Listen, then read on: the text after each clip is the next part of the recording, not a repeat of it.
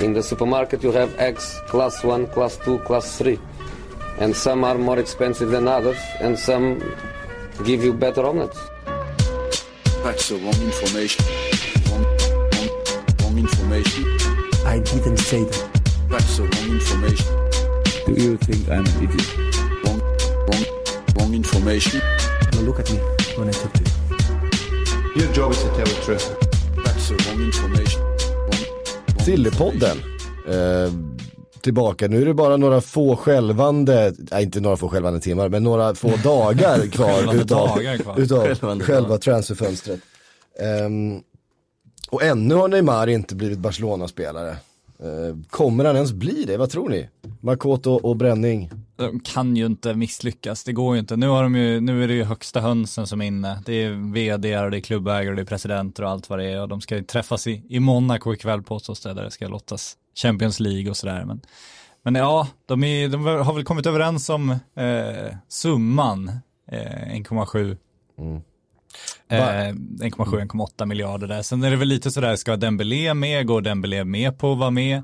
Ivan Rakitić är väl det senaste. Han verkar ju trots allt eh, vara med i den där dealen nu eh, och han är ju utfryst mer eller mindre i Barcelona, så det gynnar väl alla om han kliver över där. Och så ska Todibo, den här franska talangen, ska han med helt plötsligt och, ja. de, är, de är inte riktigt nära att komma överens om det känns, men de måste ju lösa det. Det känns som det, det gynnar ingen att de inte löser det egentligen. De skulle ju inte erkänna att de sitter i möten om det inte vore så. Nej. Att det faktiskt är någonting på gång. Eh, för de är ju öppna med att de sitter i möten om Neymar på något sätt. Och sen vad den här dealen kommer innehålla, det är ju det som är frågan. Dembélé som sagt verkar ju inte vilja gå överhuvudtaget, vilket är någon sorts bromskloss här nu då. Nu när Coutinho inte finns att använda som bytesfoder, ska tillägga. För det hade ju underlättat hela processen ganska mycket, tror jag. Eh, Rakitic, ja, men med alla mittfältare som finns, absolut. Men det är fortfarande ett tapp för Barcelona, för han bidrar med någonting annat än vad de andra mittfältarna gör, om vi mm. säger så. Men det är lite synd om honom. Han känns ju som en så här, som en så här reko lagspe- lagspelarkille också. Det känns som en, känns som en bra grabb liksom. Det är lite taskigt på något sätt hur utfryst han har blivit. Hade han liksom haft Paul Pogbas aura så hade han ju haft en annan status. Så är det ett tveklöst. Han är ju lite för dålig på Instagram liksom. Ja. Jag tror det bidrar. Eller jag vet att det bidrar. Det är klart det gör det. Det var ju lite såhär stalkervarning när han träffade sin nuvarande fru. Och man berättar om det är någon sån här, vad heter det, spelare berättar själva story. Jaha, någon sån här eh, Players Tribune. Ja, no, det var något sånt har jag för mig. Eller så var det en Sevilla-tidning. Det var i alla fall att han hade mm. gått i samma restaurang och jobbat flera dagar och så vidare. Och typ inte tagit nej för ett svar i princip. Så... Ja. Det, ja. det är inte Rakitic auran. Det är Hiljemark-varning. Han kanske inte riktigt på den nivån, men uh, i alla fall Rakitic oavsett sportsligt är ju ett jättestort tapp, tycker jag ändå, för att det, men samtidigt så har ju Rakitic blivit någon form av alltså någon så här symbol för Valverde-hatet som finns hos vissa Barcelona-supportrar, för att Valverde tycker om Rakitic väldigt mycket och använder honom i olika roller som mittback i någon match när han fick för sig att spela trebackslinje och allt möjligt. Mm. Så att han är ju en väldigt viktig del för Valverde, men att Rakitic försvinner, ja, det känns som att man greppar efter halmstrån och mest liksom bara provar sig fram på något sätt bara för att få ihop någonting. Och när väl en affär blir klar, när de väl kommer komma överens om någonting, så är det helt uppenbart att någon kommer gå på lån åt något håll i något sammanhang. Det ja. slutar ju alltid med ett lån förr eller senare. Mm. Um, det var väl också den här, det var någon som tweetat, var någon, jag kommer inte ihåg vem det var, men uh, så här, alla vet att Neymar gjorde ett misstag när han lämnade uh, Barcelona för P S G. Likat av Neymars pappa. Ja, men han, det var ju redan när han var ute och pratade om största ögonblicket och det här när, när Barca spöar P S G, och han har ju liksom, han har ju gjort sig så mycket ovän med, med P S G han bara kan göra för att bädda för det här. Men det blir intressant om han kommer tillbaka, vad de liksom, hur de ska, ska få in, för det fanns ju en anledning till att han lämnade från första början liksom, och det var väl att hans ego inte riktigt fick plats i den där Eh, trion ändå eh, och nu ska han tillbaka och, och vad får han för plats då bredvid Messi, och, och kommer han hantera det den här gången? Kommer han acceptera och, och spela någon slags andra fiol där, både sportsligt och kommersiellt, eller ska han, tänker han sig att han ska erövra Barcelona nu och, och liksom vara arvtagaren som, han var, som väl var planen från första början? Och det känns väldigt, eh, väldigt stökigt, och det känns som Barcelona kanske hade gjort bäst i och inte ens gått in i den här affären från början. Det är väl Messi som också väldigt gärna vill ha Neymar dit, mm, som ja. har förstått. De är väldigt goda vänner och han har väl sagt att han verkligen vill ha honom. Många av spelarna verkar vilja liksom att Neymar kommer dit för att det är fortfarande en god vän till dem. samtidigt, men rent sportligt håller jag med dig, för att säga att du får övertala Dembélé att dra då. Så sitter du på en anfallsuppsättning med Messi, Suárez, Griezmann, Neymar. Det är fyra spelare som du absolut inte kommer kunna bänka. Fyra spelare som kommer att vilja spela varje match, varje viktig match. Vad har du bakom det? Du har ingenting i form av något. Du har, du har Carles Perez, ja, han var duktig nu senast som Betis, men det är inget som håller i längden. Sen är det väl i och för sig, ja, en skada på någon av dem, så får du väl göra någon form av formationsändring då och spela tre av dem och sen spela mittfältare eller spela Rafinha eller vad som helst. Men det, det känns så ogenomtänkt alltihopa på något sätt, och att man på något sätt lider av nostalgisjukan även här. Att, men Neymar, han ska komma hem igen. Lite den Messi vill ha tillbaka honom. Och sen så vill jag lägga in Griezmann som en annan liksom, aspekt på det här med att ta plats och det här med P R-mässiga, vilka man ska marknadsföra. För Griezmann är inte direkt spelaren som... Glitterfiraren. Ja, herregud. Ja, precis. LeBron, jo... LeBron James-hyllningen. Ja, herregud. Mm. Han, han gillar ju basket, Griezmann. Ja, det gör han ju. Eh, T V-spel. Ja. Jag vet inte om han spelar Fortnite fortfarande. Det gör han definitivt. Helt övertygad om. Ja, har inte alla gått vidare från Fortnite till någonting annat? Det kändes som att det var ju förra årets grej. Förlåt. Ja, men folk jag, Apex, jag har ingen aning, alltså, jag gissar det här, men det är väl bara en känsla av att... Eh, alltså jag, bara, jag bara känner, eftersom jag vet vad Fortnite är, så kan det ju inte vara det som, som gäller just nu. Jag känner mig själv. Det är en bra måttstock faktiskt. Jag känner, känner mig själv. Att ja, men, om, om jag känner till det så måste det vara just, yesterday's ja, news. Ja, men Fort, Fortnite var väl som Pokémon Go-hypen en sån. Liksom. Ja. Lite så. Att det finns folk som fortfarande spelar det, men det är inte så pass vida utbrett att allt styrs kring det. Jag spelade det till och med. Fortnite, Fortnite, ja, det gjorde jag också, men jag, jag tröttnade när de tog in flygplan och grejer. Det var liksom, de, ah. Ja, de la in flygplan och sånt sen. Oj. Ja, precis. Aldrig varit stolt över att inte ha spelat någonting i mitt liv som jag är just nu. Aldrig har öppnat en, en Fortnite-spaning eller vad fan man säger. Spaning? Nej, det säger man inte. Nej, jag vet. Jag är kvar på min F M-tid. Det är jag stolt över också. Inga tv-spel sedan noll ett noll två. Jag spelade ju telefonen då, så att jag spelade inte riktigt på riktigt. Men, ja. Det måste vara så... jobbigt att spela i telefon. Alltså, alltså, måste sikta. Ja, ja. Känner lite, nu har jag fått kritik för att jag dödar vissa ämnen i den här podden för den här inspelningen, men jag känner någonstans här ska jag in. Här, det känns som en öppning här. Fast det här är väl du hipstern? Ja, så är, ja, så är det definitivt. Jag har inte få, spelat tv-spel någon gånger, det är helt sant. Men, nej, bara så, men, jag, tycker också, nej, men jag tycker också att man ska ta upp Luis Suárez i det här. För att om någon ja. kommer offras, så är jag ju rädd att det blir Luis Suárez. Eller allt tyder ju på att det är Luis Suárez. Och det blir mm. någonstans en sån här, en oförtjänt... Ett oförtjänt offrande, för han har ju verkligen gått in och spelat den roll han värvades mm. för och varit extremt klubblojal och trogen mot hela Messi, Messi-hypen och allt det där och, och inte krävt större plats än vad han fått och gjort det jätte, jättebra. Men känslan är ju att om Neymar kommer in så kommer Luis Suárez slussas ut och säljas nästa år. Det är, det är liksom min absoluta känsla. Ja, du tror det? Alltså jag ja. tror att det, det blir svårt ändå att få igenom en sån grej också. Alltså... Suárez är ju nästan ännu mer populär bland lagkamraterna, tänker jag. Yxan kommer falla. Vem ska lösa matten till uh, Griezmann, liksom? Ja, det är Messi. Ja, det är ju... Eh, och det, det är så sjukt mycket, liksom... Eh, ja, men det, det känns, de känns så väldigt eh, lika varandra, många av de här spelarna, tycker jag. Ja. Att det är liksom i... Eh, i vad de kan och vad de gör och vad de vill göra på en fotbollsplan och hur de, men här spelar de där mycket boll, de vill gärna utmana, alltså det, det finns ju bara så många motståndare att dribbla i en fotbollsmatch liksom. Ska de, de får liksom passa bollen fram och tillbaka och dribbla samma gubbe två gånger sådär för att det ska eh, vi vet ju alla vem det är som kommer göra det, är ju Messi som kommer göra den då, mm. de andra kommer ju få liksom spela backup-roller och, eh, och stå och titta på den när han dribblar hela det där försvaret och sätter den liksom. Jag tror att, det är ändå alltså, det bästa, det är ju det bästa chansen de har att vinna fotbollsmatcher, är att ge bollen till Messi och låta honom vinna, ja, alltså, ja, det, det, det är ju det som är grejen. Alltså man tittar nu så här också på sättet Valverde, Valverde vi spelar och liksom laget man har. Så jag tror att ja, även om du får in Neymar, Messi, Suárez, Griezmann i samma startelva, det kanske inte är sportligt optimalt, men det är så pass fruktansvärt bra fotbollsspelare att de kommer vinna sina matcher ändå. Sen är ju grejen att man tittar på tittar på Barcelona under senaste, de har ju mått bäst och spelat bäst när de har haft typ en Paulinho eller en Arturo Vidal som går omkring och bidra med något annat på mitten. Ska du då spela till exempel en Busquets de Jong eller Busquets Artur eller Artur de Jong bak, så har du två mittfältare som också ska göra bort sin gubbe med någon smart, smart liksom passning och så vidare. Så finns inte så många andra spelare att dribbla bort längre fram.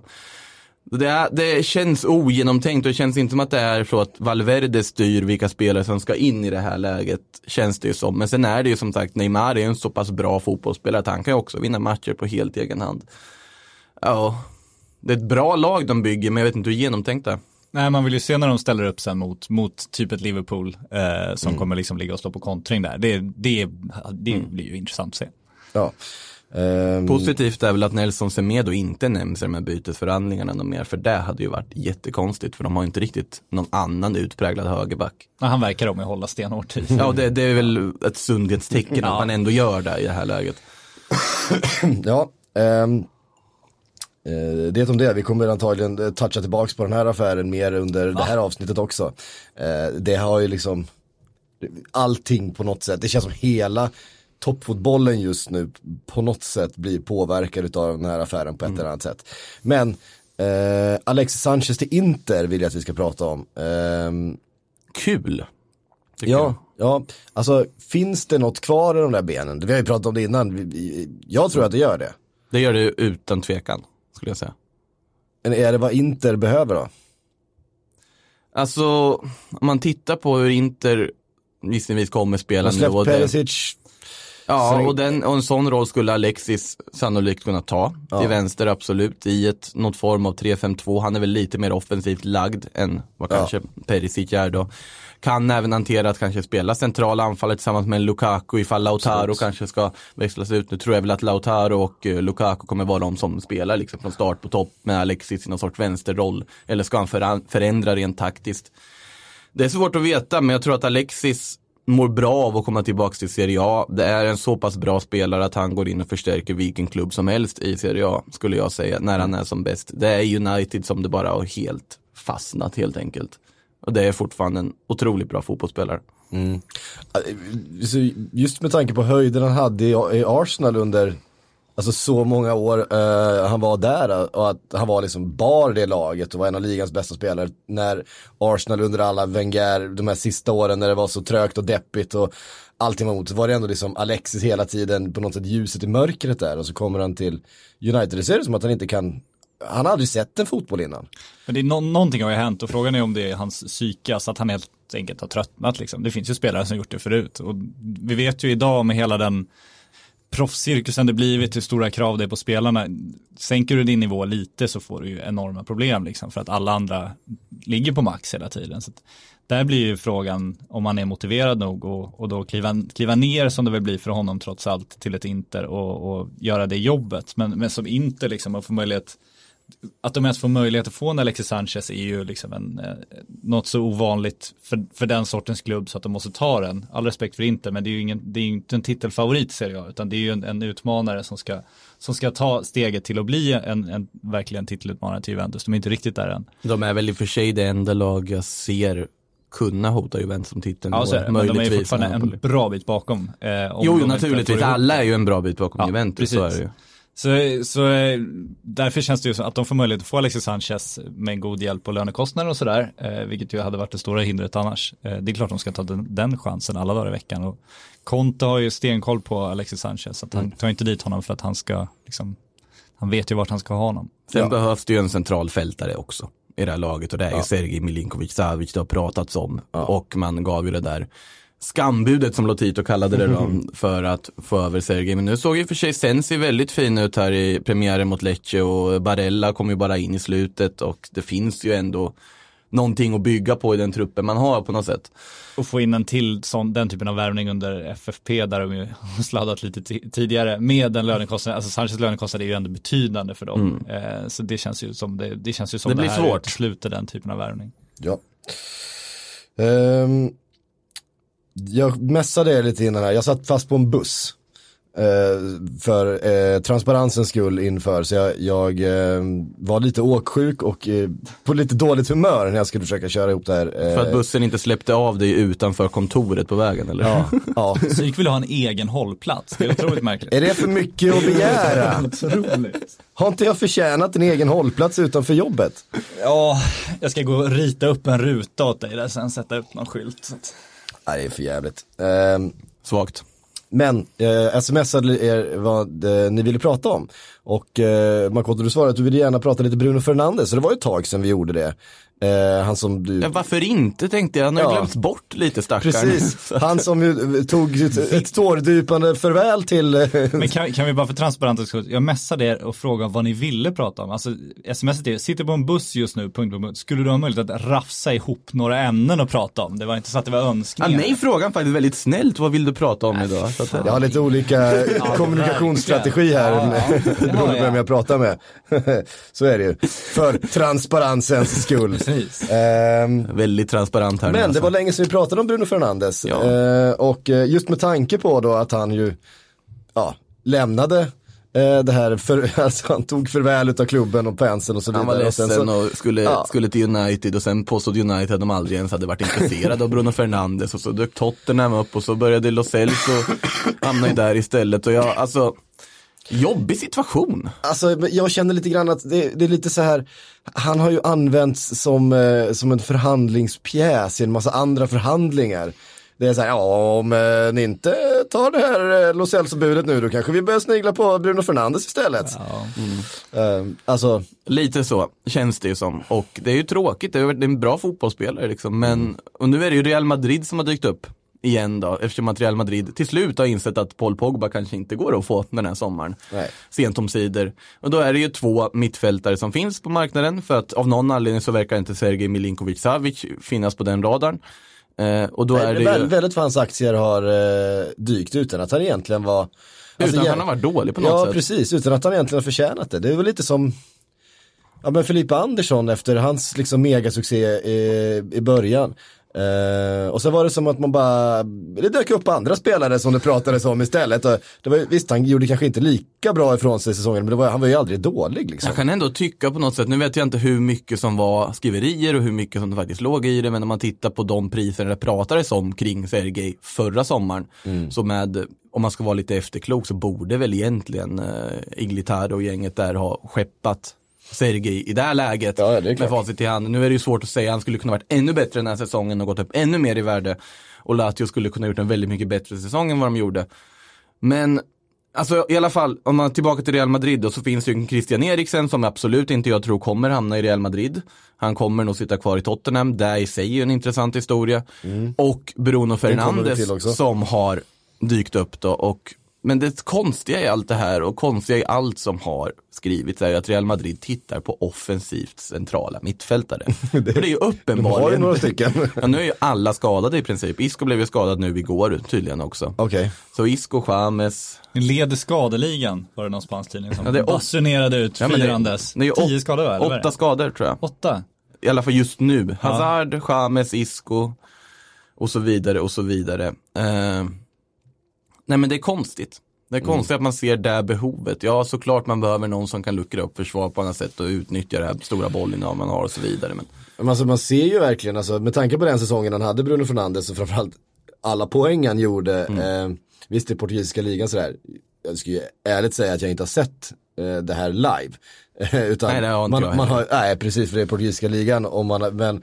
när man tittar på highlights i efterhand och liksom speltypen och sen att han är den speltypen med, med de kvaliteterna, och så tittar man på statistiken att han gjorde trettio plus mål eller någonting som offensiv mittfältare förra mm. säsongen.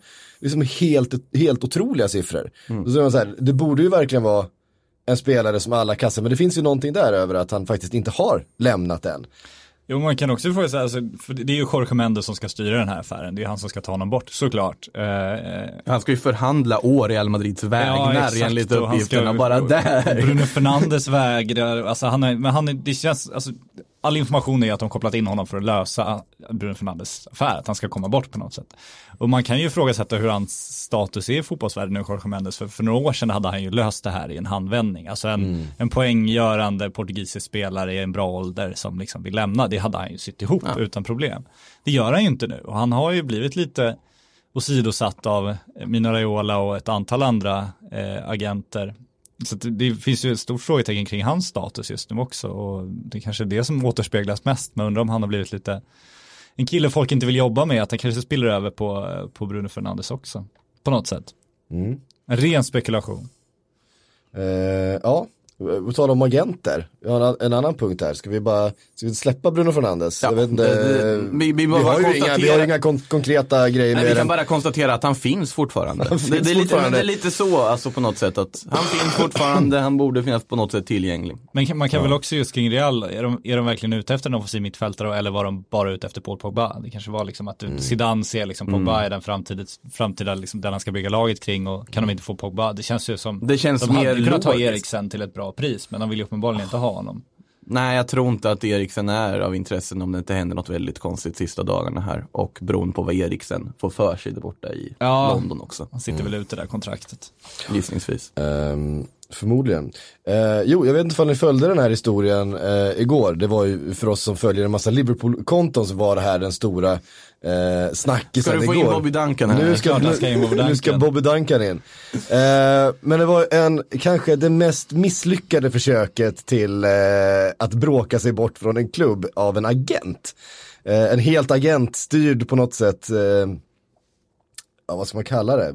Bak, bakutspark. En, en, eh, ett sätt att bara försöka rycka sig loss ur ett eh, kontrakt. Men jag menar, eh, vi pratar om en arton-åring här som inte har spelat en enda seniormatch. Eh, kom ett bud, eh, ryktades de från eh, Fiorentina eh, på en miljon pund någonting.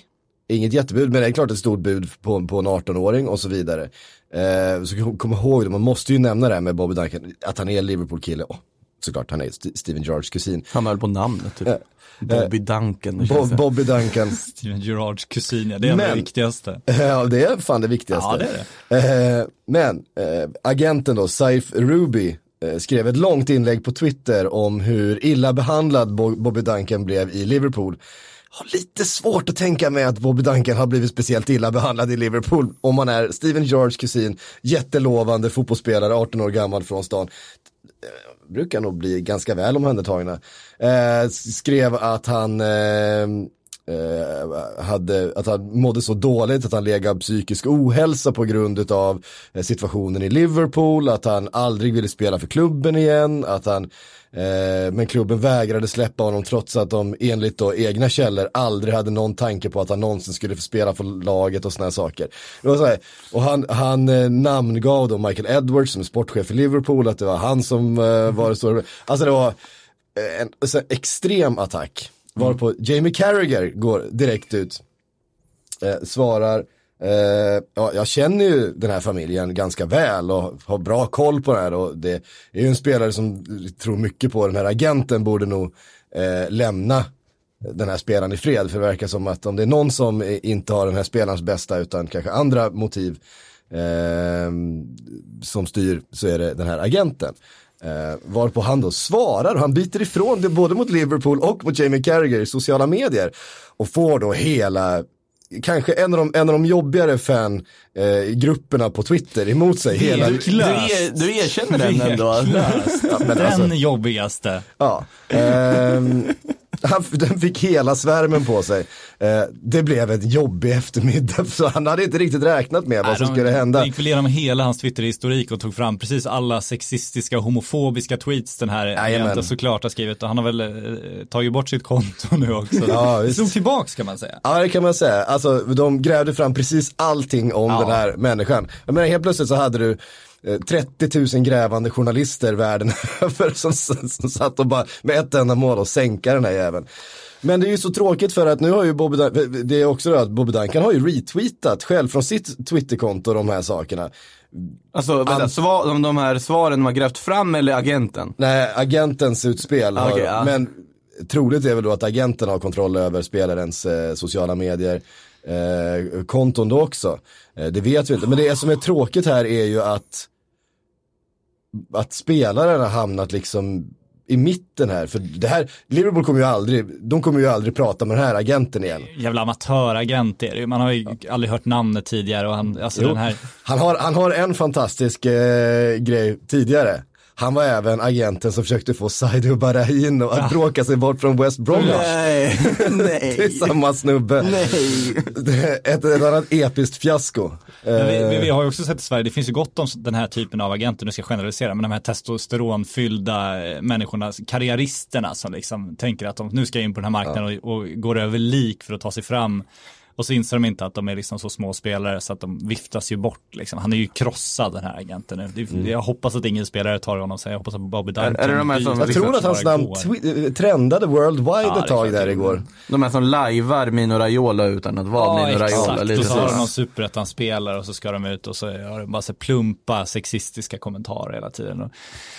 Ja, är fruktansvärt att se ju. Men, ja, men, ja. men det är ju synd om Bob Duncan som ja. ju uppenbarligen har, har tagit en rådgivare som, som inte är en bra rådgivare åt honom. Ja. Eh, så han hamnar ju verkligen i kläm nu. Det blir ju... Och det är också så här, Liverpool måste släppa, han sitter och gråter på sitt rum och han mår så dåligt. Och jag säger inte att han inte gör det, men alltså buden också. Det var väl det här och Nordsjälland som hörde av sig. Alltså ja, att gå exakt. i krig med, med Liverpool då, det är ju bara patetiskt liksom. Ja. Det, det, det är ju inte Barcelona som står och knackar. Nej, och det är liksom... Uh, han är arton år. Ja. Vem fan vet vad, vad han kommer göra om ett eller två eller tre år. Alltså, uh, de har ju en plan för alla sina tonåringar. De har ett, ett stort team som du vet. Och han har redan varit uppe, varit med på försäsongen. Och han, han har ju liksom chansen kanske för, som Jamie Carragher sa, men sikta på att sitta på bänken i någon uh, ligacupmatch eller något sånt där. Det vore ett naturligt steg för en, den här säsongen. Liksom. Sitta och snacka om att han blir dåligt behandlad och uh, framförallt att klubben Eh, aldrig har någon intention av att spela honom i A-laget. Hur fan ska de kunna veta det nu?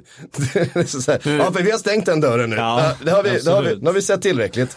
Men det, det är väl också, på något sätt kan det vara att han känner att när andra talanger för Liverpool ändå plockat mm. upp ganska många som har fått spela, att han känner att han inte har fått chansen, han tycker att han är minst lika bra och känner att för min egen utvecklings skull så borde jag hitta en ny klubb. Den aspekten finns ju också. Alltså. Absolut, och han känner nog att, att ett sånt här eh, en flytt, dels så var det ju då också prat tidigare under transferfönstret om eh, ett par tyska klubbar, eh, det var väl eh, Leverkusen tror jag som eh, var intresserad av att eh, ta in honom, men han hade ju inte fått speltid i det A-laget bra, heller. Han, han, är, han, är en, han är en duktig arton-åring ja. som, som gör ganska mycket mål liksom. Jag menar, det är inte så um, men det är som att tänka liksom, det är inte en Jadon Sancho liksom. Nej, men en gång i tiden så sa, nu vet inte jag hur bra Bobby Duncan är som sagt, men en gång i tiden så satt jag en tonårig Paul Pogba och kände lite att ja, men jag fick inte så mycket spel till United mm. och går till Juventus. Det fanns en Jadon Sancho, väl också ett bra exempel på någon som känner, men nu testar jag i Dortmund. Det finns så många exempel på sådana talanger som man tänker, jaha, oj, okej. Okay. Och sen så slår de igenom i andra klubbar. Så jag tror ändå mm. att det kan ju ligga om klubbar som Fiorentina och Bayern Leverkusen tittar på honom, så är det ju naturligtvis så att det finns någon, någon form av potential. Jo, där. Absolut. Och han var ju med på försäsongen och fick spela det, eller gjorde väl också mm. mål tror jag. Eh, i någon av matcherna. Spela ut ditt kontrakt och gå, eller liksom ha en dialog med klubben och gå. Det här, ja. Ja. Det här är ju mest absolut, roligt. Liksom. Absolut. Ja. Eh, men eh, det var i alla fall en, en, en kul tio, transfer. tio minuter Liverpool trots att transferfönstret är stängt. Mm. Mm. Eh, Tack Patrik Syk. Ja, varsågod. Alla blir nog jätteglada. Ja, den här stora Liverpool-maffian på Twitter, de, de är nöjda i alla fall. You never walk alone. Lite shout-out till dem också. Våra vänner. Precis. um, vi uh, ska prata lite Robin Olsen tänkte jag. Ja, roligt. Det ja. är ju ganska ensam om att göra i världen just nu. Ja, det är, det är ingen som vill ha Robin. Nej, det är ingen som vill ha Robin. Cagliari. Ja, allt tyder väl på att det blir det nu. Om, det, det är kul det här, för att det är fortfarande, nu är det italienska uppgifter att klubbarna är överens då. Att, och de, men problemet som återstår är att de ska titta hur de ska dela upp lönen då för Robin Olsen. Och här kommer det ju rida in en viss agent och vilja ha, ha lite saker för att det här ska ske. Så att jag skulle inte ta gift på att det blir av fortfarande. Samtidigt så tänker jag att nu sitter väl Kranjo skadad. Ja. Men när han kommer tillbaks... Han var ju ändå en av målvakterna som pratade som skulle kunna ersätta Robin Olsen under säsongen. Den är snygg. Så att, alltså, är det långsiktigt, är det verkligen rätt val att gå till Cagliari? Är det, för är inte han bara en quick fix på ett målvaktsproblem där? Jo, det är han ju. Samtidigt så tror jag att han ska ju gå till en klubb där han får speltid, för han måste ju bevisa att han, ja, att han, att han är bra fortfarande. Och då är frågan, finns det bättre alternativ än det här? Det här kanske är ett jäkla kanonalternativ då, för om han går in där och gör ett jättebra halvår, då är han ju trots allt killen som imponerat Serie A och tillhör Roma. Då blir han ju attraktiv. Nu är han ju bara killen som gjorde fiasko i Roma. Så han måste ju mm. någonstans bevisa liksom vilken nivå han håller. För jag tror att hans ställning på transfermarknaden idag är så dålig så att han inte hittar ja, intressanta sant. alternativ. Och sen när man höjer blicken bortom försvarslinjen så ser han ju där kaggligare i mittfältet med Nainggolan, Nandes och Rock. Det där du gillar. Ja, där kommer vi in på. Men kör nu. Nu, får du, nu får du en kvart här. Nej, det är lugnt. Jag, jag, jag har bara sagt hur vackra de är. De, de, de, de gick ju inget bra i premiären. Det var ju torsk mot Brescia hemma. Det var ingen höjdarstart för det här projektet. Men det är ett spännande projekt. Ja. Ja. Men, men vad, vad... Porgsvik känns också extremt intresserad av att prata om det här mittfältet. Ja, ja, kör på för fan. Ehm, Robin Olsen. Ja, vi på. ja, det var det här vi pratade om. Ja, men ja. Det känns, jag tycker att det, det känns som en bra lösning. Om, om alternativet var att gå till liksom en, en fransk mittenklubb med ambitioner visserligen, eller liksom, då tror jag ändå, jag tror att han, så länge, det är ju alltid det här, om man, om man gör det bra så är det bra. Men, men om han, nu har han ändå chansen att visa i serien, mm. alltså att han trots allt, han är en målvakt som är bra nog på serien. Ja, nu får han en möjlighet att visa det i en miljö som kanske också är lite mer förlåtande och lite mindre pressande än Roma. För att det är också så här, man måste ju komma ihåg var han kom ifrån. Alltså han, han har gjort det bra i Allsvenskan, han går till F C K och sen helt plötsligt ska han gå in och vara första målvakt i Roma. Det är klart mm. att... Det, I ett att, Roma som är rörigt i sig. Exakt. Alla, ja. Och att man misslyckas då bet, behöver ju inte betyda att man inte saknar, eller att man saknar de fotbollsmässiga kvaliteterna för att lyckas. Utan det, det är ju ett jättesteg psykologiskt mm. att göra också. Det är klart att det var en, en enorm utmaning. Och det kanske blev ett för stort steg när han fick så lite tid på sig också. Och då går ner i en lite mindre klubb och visa att han är bra nog i Serie A. Skulle han göra det jättebra nu, då kommer det ju finnas andra alternativ. Ja, och om det skulle vara så att eh, Cagliari då ändå väljer att gå på Cragno när han är tillbaka så vidare, så finns det ju alltid en möjlighet att hitta en, någon form av annan lånedeal ja. eller typ krisande Brescia eller Lecce mm. eller Verona, ja, vad som helst, så att han får vara kvar i ligan. Jag tror också att nu har han ju lärt sig den här ligan en säsong, han har varit och spelat där, han har väl förhoppningsvis lärt sig av de misstagen han gjorde där och kan liksom ger en chans till. Så på så sätt så absolut är det rätt. Men sen hade man ändå velat se att liksom någon form av deal som är ännu mer långsiktig. Absolut, men nu absolut. finns kanske inte det på bordet. Ja, det, det, är det. det här är på tal om aktier som eh, har dalat lite grann eh, under förra säsongen. Ehm, från Robin Olsen till Keylor Navas då? På tal om en målvakt som inte behöver bevisa någonting, kan man väl säga. Nej, men Nej. Behöver, behöver någonstans spela. Ja, nu, för nu ska väl det, Navas ska ju ha sent om sidor, kan man tycka man vill om. Nu konstaterat att okej, okay, det kanske är Kortova som kommer vara första valet då. Han har precis gått upp för honom. Ja, man, har, man, har, man har redan skickat eh, Zidans son på lån. Minns, minns ärligt talat inte vart det var man skickade honom än. Så pass eh, obskyrt var det. Eh, och eh, Andrei Lunin då, den unga ukrainaren, har man skickat på lån till Valladolid, vilket jag tycker är också jättekonstigt med tanke på att han kommer ju bara sitta och vara andra fjol till Jordi Masip där och liksom förtvina på en annan bänk som är betydligt mycket mindre superlovande, va? Ja, han är ju superlovande, ja. Men han kommer ju inte peta Jordi Masip. Nej. Masip är en bra målvakt.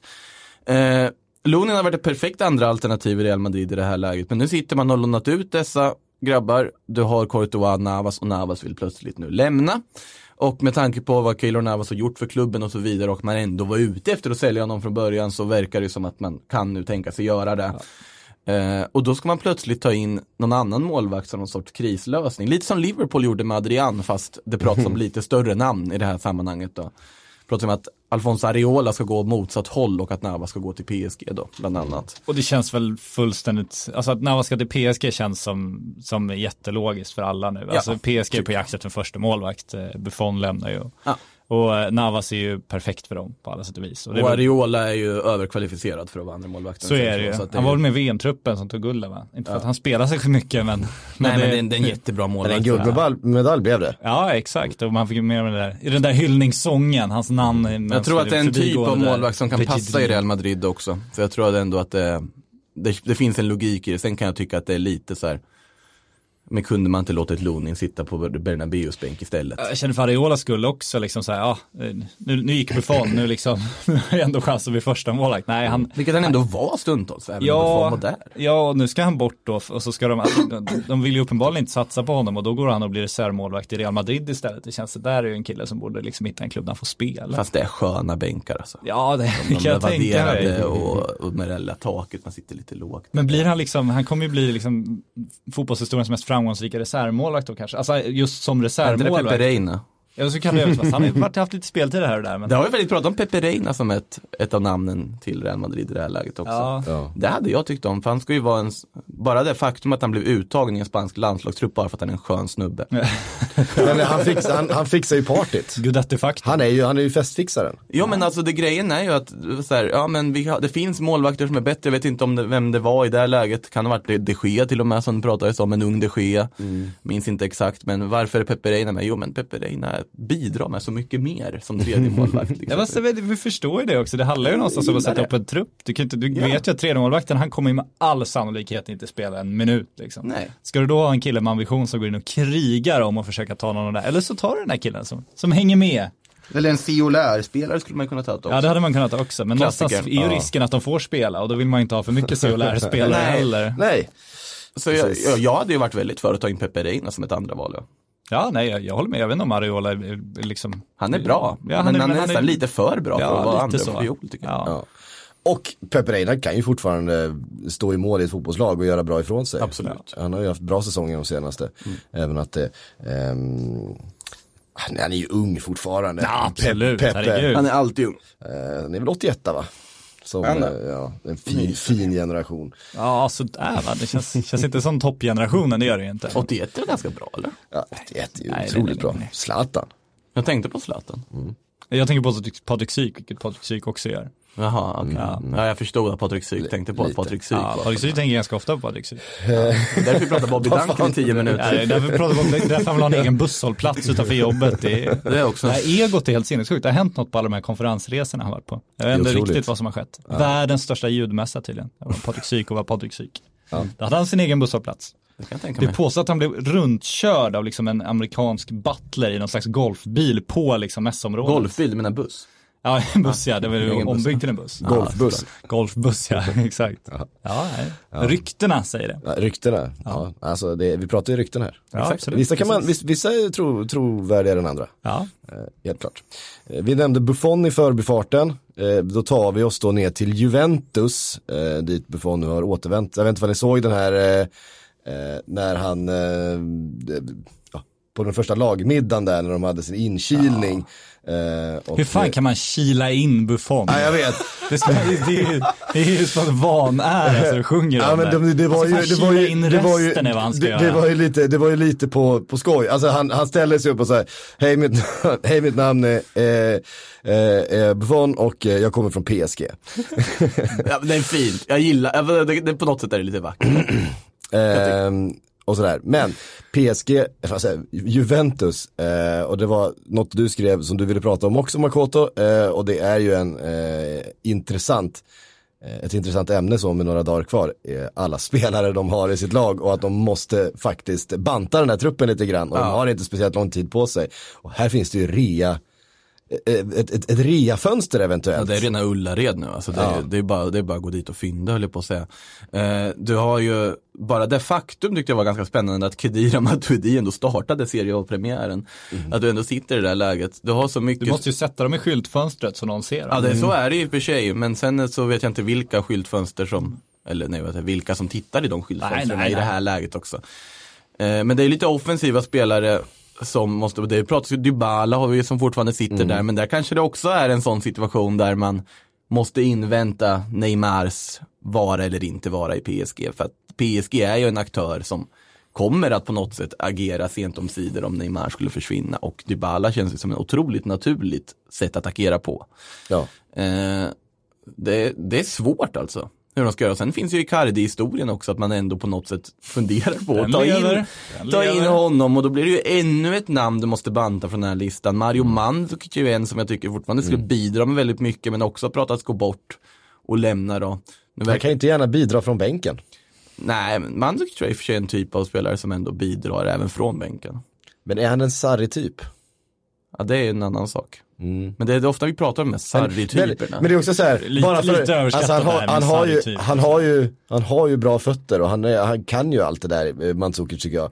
Det är ju bara att han är lång och stor och man förknippar Sarri-fotboll med korta spelare. Ja, precis. Så att, jag gillar ju ändå att Higuain faktiskt spelar igen i Juventus, ja, att han är tillbaka. Det, det, det, det är fint där. Men det känns också som en kille, de vill ju inte, egentligen vill de ju inte ha Mandzukic, de vill ju inte ha Higuain, de vill ju inte ha Matuidi, de vill ju inte ha liksom... De vill ju ha Icardi egentligen. De vill ju, och så vill de ju ha Pjanic som de tvingas sälja. Och så vill de ha Dybala som de tvingas sälja. Men de här ja. andra sitter ju på de där platserna. De får inte bort dem alltså. Ja, det är lite, men alltså det är ganska många klubbar som sitter i sådana lägen. Tänk ja. på Real Madrid också. Det var exakt samma sak. Att, ja, nu kanske Zidane ville göra sig av med Marcos Llorente och Dani Ceballos. Men det kanske inte är de typerna man egentligen skulle gjort sig nej, av med nej. i det där läget. Så att, nej, men det är ju, klassklyftan har ju blivit så stor så den slår tillbaka mot storklubbarna. Det är ju ja. onekligen. Det är Alexis Sanchez-affären också, var det mm. någon som sa att alltså, det Manchester United betalar per år till Alexis Sanchez när han är på lån inte nu är liksom mm. en högre lön än någon klubb betalar en spelare utanför topp sex liksom. Mm. Så det, det har ju blivit ett problem för dem. De får inte bort dem, så enkelt mm. är det ju. Nej, men det där, det där stämmer att det är väldigt mycket mer så, kanske framförallt den här sommaren. Att ja. vi, vi har, någonting man kan ta med sig från den här sommaren är just det här att man märker hur svårt det är att bli av med bra spelare. Mm. Och det är väl därför också klubbar agerar. Vi har nog varit inne på det förut någon gång under sommaren, men att klubbar väljer att titta på potential och snarare och framtida avkastning ja. på ett annat sätt än man kanske gjorde tidigare. Ja, men sitter man med en Chris Smalling som man till slut lyckas låna ut till Roma. Precis, det, det är väl dagar. nästa punkt på listan här. Chris Smalling till Roma. Ja. Alltså, nu är vi långt nu är vi, nu är vi långt Det känns inte som att Chris Smalling är spelaren som ska reparera Romas försvar. Det är väl inte den. Och det, när det pratas om lån utan köpoption ja. så märker man ju desperationen som finns hos det här Roma att få in en mittback. För att varför har de inte fått in en ersättare till Manolas? Det, det, det har man ju fattat från början. För redan från början av sommaren skulle ju Manolas bort och vara på väg till Napoli och allt vad det var. Say hello to a new era of mental health care. Cerebral is here to help you achieve your mental wellness goals with professional therapy and medication management support. one hundred percent online. You'll experience the all-new Cerebral way, an innovative approach to mental wellness designed around you. You'll get a personalized treatment plan from a therapist, prescriber, or both in a safe and judgment-free space. Your Cerebral therapist or prescriber will outline a customized plan with clear milestones along the way, so you can get to feeling your best. With Cerebral, you're not alone in your mental health journey. We're here to empower you to live a fulfilling life. So take that first step towards a brighter future and sign up today at Cerebral.com slash podcast and use code ACAST to get fifteen percent off your first month. Offer only valid on monthly plans. Other exclusions may apply. Offer ends July thirty-first, twenty twenty-four. See site for details. Att man inte har löst det. Men det har ju så blivit någon slags märklig trend, ser jag, det här att liksom under sista dagarna varje år nu så, så är det de här Premier League reject som ska mm. in. Och ibland blir det ju superlyckat liksom, alltså Edin Dzeko och sådär. Eh, och man kan ju tänka att Lukaku och eh, Alexis Sanchez... Man, båda de tror jag kommer bli jättelyckat. Det kommer bli lyckat, det känns det ju som. Men, men så finns också de där exemplen när de liksom... alltså säg Chris Smalling-exemplen, det, det känns som... Det, alltså trenden efter Edin Dzeko har blivit att de tittar så mycket på de här i Premier League du kan få ganska billigt på lånedealer att de nu har kommit så långt ner på listan att de nått Chris Smalling. Sen, dit ska man inte nå på sen, listan. Sen vill jag ju ändå slänga in ett varningens finger att försvarsspelet i Serie A är ett annat typ av försvarsspel. Och så det passar Chris Smalling? Det är det jag inte vet. Nej, alltså, nej. Det är så svårt är att avgöra. Det nej, finns ett, ett mitt, han får ingen lång inkörsträcka heller. Mitt, mitt taktiska fotbollsöga är inte tillräckligt bra för att kunna sia huruvida Chris Smalling kommer passa i Serie A, ärligt talat. Men så jag, där, tror ju, tror jag. jag tror ju inte han kommer göra det. Nej, min, men jag vill ändå slänga in liksom varningsflaggan ja, absolut, på att absolut. det kan bli succé. Alltså, jag, ja, ja. Jag, gudarna ska veta att jag är inte liksom den mest taktiskt liksom bevandrade liksom, fotbollsprataren i världen. Du får ju ringa in Kalle Karlsson, det är ju så. Men, för transparensens skull. Om det är någonting som Chris Smalling har så är det ju fysik. Det är ju det han lever på. Ja. Att han är stor och ganska snabb. Ja, och men, tror inte det där kan funka i Serie A. Men, men hans positionsspel, hans speluppfattning, hans eh, anpassningsförmåga till situationer är ju liksom bedrövlig. Och som jag känner att du, alltså, min take på italiensk försvarsspel är att du kommer ganska långt, du behöver kanske inte vara lika, lika snabb och stark så länge du har ett taktiskt, liksom, en taktisk närvaro, mm. kan, kan spela i ett system som du funkar där, som en pusselbit. Vi har sett andra liksom exempel. Men det är ju på, snarare, på det är ju där jag snarare och... tänker att just därför att andra försvarare har den aspekten. Nu är ju dock Roma helt fel försvar att gå in i, att ja, liksom, för det kan kommer inte styra upp något försvar. Men däremot en Chris Smalling som går in i ett redan fungerande försvar mm. skulle på ett annat med sin fysik och snabbhet och liksom rena fysiska förmågor kunna bidra med något. Men han är ju inte personen som kommer gå in och styra upp att nu går vi med offside-fällan. Det, det, det kommer inte riktigt funka. Och på, ur den aspekten absolut så känns det ju dumt att misslyckas. Ja, jag, jag hade ju varit livrädd som Roma-supporter att man dessutom skulle då plötsligt få tillbaka Premier League-Fazio om man får... Eh, Phil Jones, in med Phil Jones. Om man får Chris Smalling bredvid sig nu istället för Manolas. För att Fazio i, i, i Tottenham var ju inte speciellt bra. Eh, Fazio men... i Roma desto bättre, men inte, han är inte heller någon som bygger, man bygger ett försvar kring. Nej. Riktigt kanske. Nej, alltså ja. Alltså grejen är att Phil Jones och Chris Smalling var ju inte bra för varandra helt enkelt. Inte bra.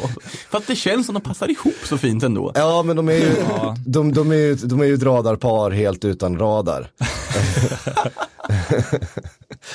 Kommer jag väl få säkert någon, någon, någon United-supporter på mig här, men det, det, skit, det, det har inte välformulerat. Den, den, den där kan jag försvara dig till döden. De har, de har inte gått jättebra ja, när de har spelat nej, tillsammans. Det har, jag, jag, jag tror ju. Snarare att United-supportrar, om de nu lyckas mobilisera alla liksom Liverpool-maffian här på Twitter, så kommer de ju inte... Alltså... de kommer inte gå ut och försvara firma, firma Jones och Smalling nej, i första hand. Andra fighter att ta där, tror jag. det, finns, det, finns andra, det finns andra strider att... Ja. Att gå vinnande ur i sådana fall. Det kan väl i och för sig fundera på över, behöver United nedsätta när Sanchez försvinner? Ja, det behöver de ju egentligen. Alltså, om, du pratar egentligen om, ja. om man pratar om att Barcelonas anfall är, är, är smalt nu, så alltså, det är ju Rashford och Martial. Och, Hur mycket så... tilltro kan man ha på Mason Greenwood och Tahi Chong? Ja. Det är ju det. Mm. Det kan bli jobbigt det där. Det räcker ju inte. Sen sitter ju Fernando Llorente där och jag säger ju fortfarande att där har man ju ett alternativ och bara plocka in på fri transfer. Ja, men man undrar lite kring United resonerat här, för jag kände också från början, alltså Lukaku, det är sådär, det man fick för Lukaku och Alexis Sanchez nu, känns, det är nästan sådär att det hade varit bättre och i alla fall ha någon av dem kvar, alltså för att det kostar så mycket att bli av med dem på något sätt, så att, och, och då inte ersätta dem känns ju märkligt, men han verkar så extremt inställd på att ha den här unga brittiska linjen, och då kanske det är viktigare för liksom signalvärdet och för truppen mm. och allting att bli av med dem, och precis. Även om det står lite smalt. Och då tar säsong. Du kanske inte in varken en Jorent eller en Wilfred Bonny på fri transfer för att liksom nej, nej, det gör du inte. Reda ut truppen. Jag bara tog ja. de två, jag, alltså ja. centertankar ja, jag visste var på fri transfer. Ja. Ja, det, känns ju, nej, det känns ju som han, det är det här han kommer satsa på, och mm. all heder att han valt en väg, för det, mm. det har man ju faktiskt saknat lite faktiskt. tidigare. Så att det, man, kla- sen... man klagar mycket på att klubbar inte satt på sina egna och så vidare och värva och genomtänkt. Det Ole Gunnar Solskjaer gör just nu är ju verkligen att satsa på sina egna. Ja, jag, har en, jag, har en annan, jag har en annan kandidat här. Ehm, för ni vet väl vem som var ute igår och, och tyckte att han var tillräckligt bra fortfarande för att spela i Manchester United. Ja, absolut. Och att eh, om de behöver så finns han tillgänglig eh, ja. under några månader. Jag trodde i... du skulle säga Freddy Adu först. den, exakt. Nej. Zlatan såklart. Alltså, ja, jag känner ju... Han känns perfekt att få in i en trupp som ska liksom bygga en ny kultur. Och han kommer ju inte alls komma in som någon dominant spelare och, och kräva, kräva ut. Han kommer behöver, att... vi behöver ju ledarfigurer i det här laget. Jag menar, om det är någonting som Zlatan är så är ju... han är ju inte en följare. Kommer, nej, nej, nej. Kommer, kommer han acceptera att bli inbytt i nittioförsta minuten för att hålla boll offensivt när de leder med ett noll? Eh, tveksamt. Men å andra sidan så tror jag att han har förlikat sig med att han kanske håller i trettio till fyrtio minuter per match nu för tiden. Ja. Han kommer eh. ju inte gå till Manchester United, vi kan väl lära det en gång. Men absolut, har du kul tanke igen. Men det, men det blir väldigt mycket ståhej i sociala medier när man skriver en sån sak. Och det tycker man ju om när man är Zlatan. Så är det. Ja, men man gillar ju också att det är ju ganska enkelt som brittisk tidning nu egentligen. För han är ju väldigt tillgänglig nu, Zlatan. Så mm. det är ju bara att man drar över till Los Angeles och ställer några Manchester United-frågor. Du får ju vad du vill ha liksom. Ja, absolut. Så får du snurr på det. Ja. Niklas Bender kan väl ändå slänga in när ändå är igång också. Ja. Det har han gratis med. Han alltså, är, är han klubblös? Nej, klubblös är inte. Han sitter ju fortfarande fast på sitt kontrakt. Men de sitter är, han fast på det? Ja, det är, men de blir inte av med honom. Han är ja. ordentligt ute i frysboxen. Ja, då kan Stackan. Han inte ut i Rosenborg. Ja, han, hans senaste eskapad är väl att publicera lite lättklädda videos på sin flickvän i sociala medier som han fick ta ner också. Men då fick han också lite publicitet i The Sun idag, så jag. Så det kan vi glädjas över. Niklas Bentner.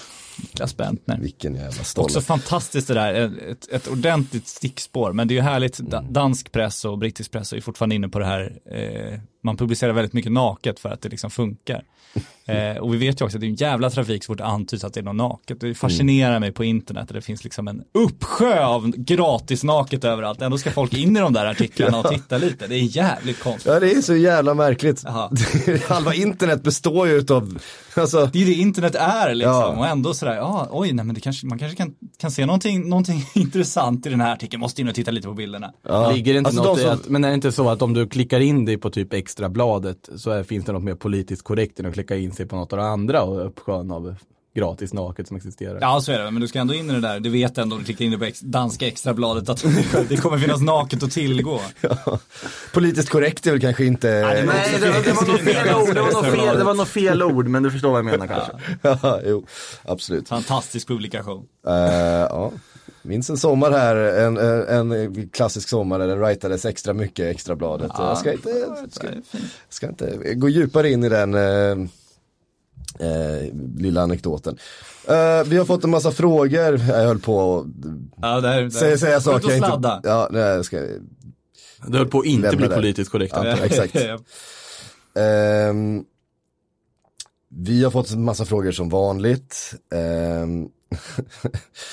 eh, eh, eh, vilka ska vi ta då? Eh, Så att det kommer en Valencia-fråga. Vad sa du? Jag såg att det kom en Valencia. Den var du sugen på, ja. Ja, ja men lite, ja. För det, där har vi faktiskt någonting som kan ske nu. Var det du som skickade in frågan? Också? Nej, det var det inte. Nej. Ta Valencia-frågan då, jag hittar ja. den inte här. Nej, men alltså, det, Piccini blev ju skadad nu, borta typ ett halvår opererat, så att Valencia måste ju sent om sidor köpa en högerback. Och här har vi ju ett läge där den som de satt och var väldigt lycklig för att Valencia fick en högerbackskada var Hysaj borta i Napoli. För han kommer ju roterat bort och han har letat efter en klubb men har inte lyckats hitta någonting. Och nu sitter ju, är ju allting upplagt för att Hysaj kommer att gå till Valencia, känns det som. Det har redan skrivits om att han är på väg dit, i alla fall i Superdeport. Och så har vi ju Rodrigo-historien också. Ja, eh, bra. Det var ja, Rodrigo-historien finns inte så mycket att säga. Ja, man vet inte vad som händer liksom. Alltså, blir han kvar? Atletico, det är ju fortfarande Korea. Korea, senast är väl att Korea blir kvar och att Rodrigo blir kvar av den anledningen. Så lite så, ja, precis. Ja. Så att där är vi. Där vi står just nu. Ja. Mm. Det är ju tre dagar kvar. Ja. Mycket kan hända. Eh, El Jocko skriver, eh, Eriksen, Aurier, eh, Tobi Alderfeld, Fertongen. Hur kommer Spurs se ut efter att fönstret stängt? Det här är ju spelare allihop som sitter på sitt sista år på kontraktet. Eh, Hur stor är chansen för nya kontrakt under kommande säsongen? Ja, jag tror egentligen ingen av de här lämnar nu eh, de här sista Nej. dagarna. Eh, utan alla är kvar. Sen så får vi väl se. Några av de här typ... Alderfeld och Fertongen är väl i en situation där de snart eh, bara skriver ett års kontrakt med. Va? När de har passerat trettio. Det är väl en eh, mm. praxis eh, hos många klubbar. Det kan väl vara så också att man tittar på vad de kommer leverera den här säsongen och inser att okej, okay, mm. vi kanske väljer att skeppa en av dem eller låta en gå gratis. De har ändå varit där ganska länge, gjort en väldigt fin gärning för klubben och så vidare. Jag tror ändå ja. att man vill se den sportsliga nivån på dem den här säsongen. Kanske slussa in Davinson väldigt mycket mer än vad man... Ja, Davinson, Davinson känns, känns ju given nu. Alltså, ja, han precis. Ju... Så att han kommer väl vara ett första val den här ja, säsongen. Ja, och då är det väl kanske snarare Fertongen som ja. åker ner ett hack på den stegen. Och sen får man väl se hur intresserad han är att vara kvar efter det. Och hur intresserad han är att skriva på nytt. Men det är lite märkligt också. Alltså, Tottenham gick ju till C L-final. Och Alderfrejl och Christian Eriksen har ju båda liksom gjort allt för att bädda för att de ska flytta nu. De har ju verkligen... Allt har ju pekat på det. Och, det, och de, de har, har inte... Dy- alltså, ja, Eriksen vet jag inte vad han skulle kosta. Men Alderfrejl var ju inte dyr. Nej, han var ju billig. Och Eriksen är ju inte dyr sett till sin kapacitet nu. Med tanke på att ett och kontraktet också. Han skulle ju inte liksom... Ja, det är dyrare att köpa loss Paul Pogba just nu. Än ja, naturligtvis. Christian Eriksen. Därför är man ju ändå lite förvånad att mm. ingen har sett... möjligheten att ta dem här alltså. Ja, det är jättekonstigt. Och de är ju Premier League, så det är inte som att de är i skymundan någonstans. Nej, inte, nej de spelar liksom Champions League fram till här och säger ja, nej men vi tar Chris Smalling på lån istället, absolut. Mm. Jag tror inte Alderfeld ville gå till Roma. Nej, kanske inte, men, men han, han kanske borde ha velat. Ehm, ja, Chris Smalling på lån har ju har en potential att bli liksom som en, ett uttryck vi använder i kommande fönster. Ja, alltid oavsett hur det går. Kommer sluta med att de tar Chris Smalling på lån. Exakt. Ja, men, ja, men, ja. Thomas Nygren. Det är en t-shirt. det, det, det är en t-shirt. Det är en t-shirt faktiskt. Kan vi, kan vi göra den t-shirten? Ah, bara med den texten. Det kommer sluta med att vi tar Chris Smalling på lån. Nej, det är bra. Det är, det är en bra t-shirt. Det är inte en, en deppig mening alltså. Eh, Thomas, det är min livsåskådning. Keep calm. Det är fan glaset är halvfullt alltså. Thomas Nygren skriver: hur underhållande har det här fönstret varit jämfört med de senaste årens sommarfönster? Fantastiskt mycket mer underhållande. Jag tycker det har varit ett, ett, ett otroligt sommarfönster. Ja, ja, ja. Nej, men bara alltså, ett Real Madrid som förköpt sig och ändå inte blivit bättre. Bara där har man ju haft otroligt kul det här året. Tre, fyra miljarder är de uppe i. Tre och en halv, tre och en halv typ. Ja, och nu står alla och skriker: vad fan, vi måste ha något mer. Ja, det var ju mittfält där. Ja, in med Neymar, gör något. Får vi ens ihop ett lag? Exakt. Ja, men det, faktiskt, det har ju på så sätt så man gillar stökiga affärer och allt möjligt. Vi har haft intrigerna, mm. vi har haft stora värvningarna, vi har haft eh, smarta värvningarna, vi har haft panikköpen, vi har haft det mesta, vi har haft vi oväntade... Vi har haft Chris in på lån. Vi har haft oväntade twister som liksom David Luiz i Arsenal på deadline och liksom vi har haft ja. Kieran Trippier som hamnar i Atletico och kommer göra succé där för övrigt. Alltså det, det är mycket, kon- mycket som har hänt på så sätt. Och det är många klubbar som har behövt göra saker. Många nya projekt som har varit igång. Så på så sätt har det varit ett väldigt intressant fönster att följa.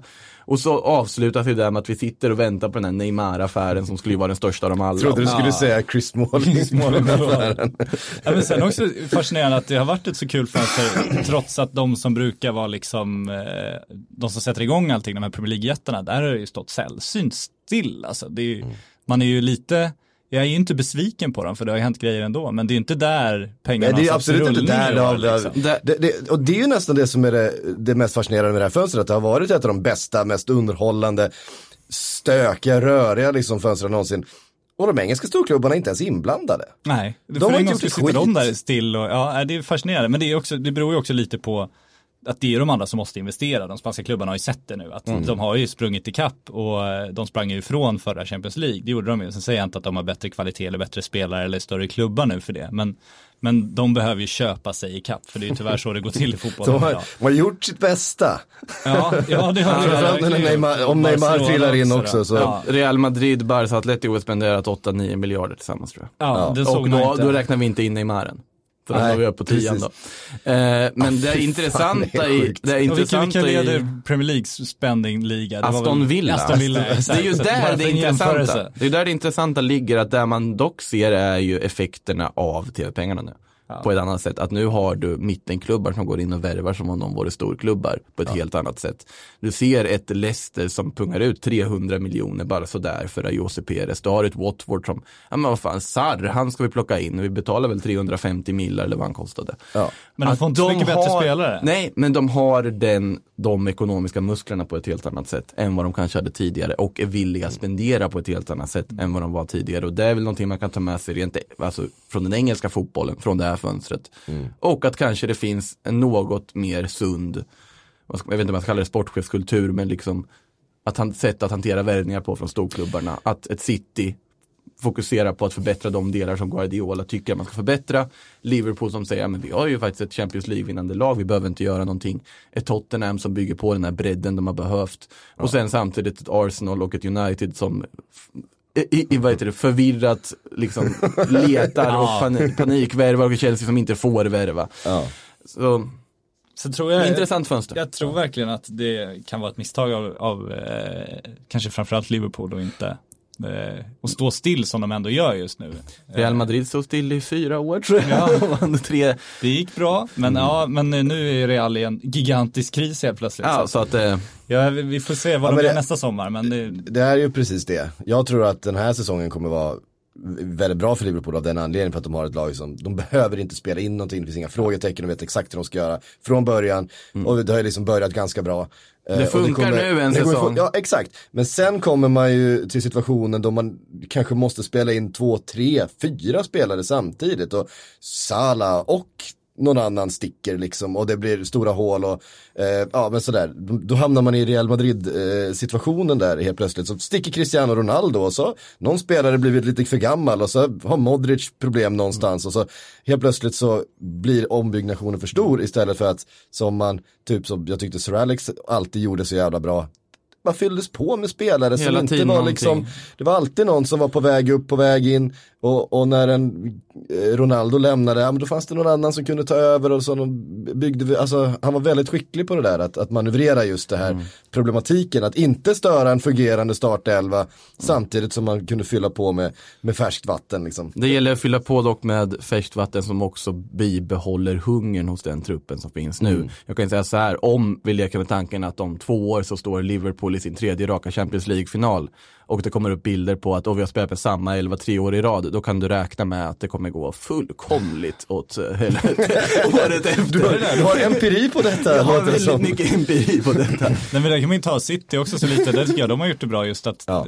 De gör ju det nu. Ja, och Raheem Sterling ja. pratade det öppet också. Att sådär, han satt ju med sina polare typ och det började liksom värvas mittfältare med Bernardo Silva och så här. Och så var det så här, ah, vad fan är det som händer liksom? Men vad gör jag nu? Nej, jag, jag får ju höja mig liksom. Jag måste göra mm. det. Mm. Och han har blivit en helt annan spelare av det. Och samtidigt som de har kunnat då använda spelarna som kanske inte fått plats riktigt till, som liksom ekonomisk, de säljer dem det året så får de väldigt mycket F F P-utrymme och så kan de investera i, i positioner där de helt plötsligt har andra behov. Mm. Och de som, de som inte kan hantera den här konkurrensen och inte lyfter sig i den lämnar ju förr eller senare. Mm. Så ja, och de har fortfarande fått ganska bra. Det är därför jag tycker att alltså, ja, man kan tycka att ja, men varför ska Cancelo in? Varför ska en Rodri in? Jo, för att det bygger på den här truppen, det är två ja. kvalitetsspelare som ja. går in och bygger en redan stark trupp till någonting ännu starkare. Ja.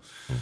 Så att, och där känner man Liverpool, de hade, nu vet man inte vilka möjligheter de hade, men det är ju, det är ju nu de hade haft möjlighet att ta in spelare som kanske, det behöver inte bli succéer om du värvar dem heller, för du har en så bra trupp, men mm. du får men möjlighet att spetsa där. Man kan också, man kan ju också räkna med att det, det är ju inte, det är inte jättemuntert på bankkontot kanske efter förra sommaren. Nej, kan det vara? De kanske måste, de kanske måste hålla, hålla lite i slantarna också nu, och då är det så här, ja... Så gav det ju lite intäkter det där C L-titeln också. Så att, ja, det är klart det, det, det är klart det gjorde. De hade ju också... Men vad räcker det till? En Ismail Lazar typ. Ja, ja, ja. Det är väl ungefär där det räcker till. Eller en C L-titel. Vad får man? Ja, det är mer än så, men... Eh... Två Ismail Lazar. Ja, ja, typ. Kommersiellt värde också, kan vi räkna om några. Men också så här, under den här perioden drar ju på sig extremt höga lönposter. Och nu dubblar man Van Dijks lön och så vidare. Alltså, man räknar in i vad som händer när du köper dyra spelare, så du köper mm. också dyra löner. Ja, och det där eh... blir ju också ett problem. Dina spelare, du får ju högre kostnader för dem, men de blir ju inte bättre. Nej. Så nej, de blir inte bättre för att du bra, för att du ger dem mer pengar. Liksom. Nej. Nej. Så, det, så är det. Eh, Lyxproblem då. Hamnar vi, på, hamnar vi i Liverpool igen? Vad fan, hur gick det? Ja, det var mitt fel. Eh, det var faktiskt ditt fel. Eh, Alexander Kalén eh, skriver eh, Douglas Costa till Napoli. Drömdeal. Alltså, man älskar ju Douglas Costa när han när han när han spelar han på sin Douglas Costa. när, men när han spelar på sin liksom högsta nivå och hittar en roll där han funkar, då är han ju underbar att se. Nu, nu pratar vi också återigen så här, spelare som Juventus gärna hade velat behålla men kanske måste skeppa ja. för att uh, underlätta saker och ting. Ja. Uh, Napoli pff. Ja, det hade ju varit en fantastisk värvning för dem. Nu har de fått in Irving Lozano, mm. vilket jag också tycker är en fantastisk värvning. Men samtidigt Mertens, Insigne, Cajon kommer till åren. Mm. Och jag är ju, har ju inte lika stor tilltro till Arkadius Milik som många andra har, vet jag, att hålla i längden för ett sånt lag som ska slåss i toppen, anfallsmässigt då. Så, nej men Douglas Costa är väl en supervärvning. Mm. Om, man, om man vill. Du påstås ju när han var i Bayern att det var väl lite sådär, lite frågetecken kring hur professionell han var och så vidare. Så att, mm. eh, man vet ju inte riktigt om man... Ja. En av väldigt få spelare som stannade i den mixade zonen på Friends efter ja, International fint. Champions Cup. För han pratade portugisiska, så det var svårt att förstå. Jag skulle, gå, jag skulle gå dit och bara ställa sig och så här, man har övat in en, en mening på finska liksom, och så här, ingen jävel förstår det. Jaha... Ehm. Sånt tycker jag, sånt tycker jag spelare gör för lite. De hånar journalister. Det är för lite, det är för lite, för lite spex. Ja, alltså, ja. Jag kan säga att det var ganska mycket spex i den här mixade zonen, för folk stannar i, men det var ju för att ta selfies med folk. Ja, det, ja, det, det har varit lite pinsamt, va? Liksom massa journalister ska ställa. Nej, det var så, riktigt och, pinsamt. Jag tror inte det var journalister, det kan inte ha varit det. Det, det var folk som hade fått mediakreditering, ja, som stod där. Ja, men det var den där arrangören kanske, ja. Det, jag ska inte säga för mycket nu, men jag tror inte att de det var, jobbade stenhårt med det. Det var en väldigt underlig plats, ja, så kan vi säga. Det kändes inte som en underlig match och en underlig turnering och ett underligt, underligt kommersiellt jävla skepp det där bara. Så var det. Eh, vet ni vad? Eh, nu är det tre dagar kvar utav fönstret. Vi eh, packar ihop det här avsnittet eh, nu. Vi är tillbaks eh, i början på nästa vecka. Då är det deadline day. Oh. Oh. Mm. Följ oss då.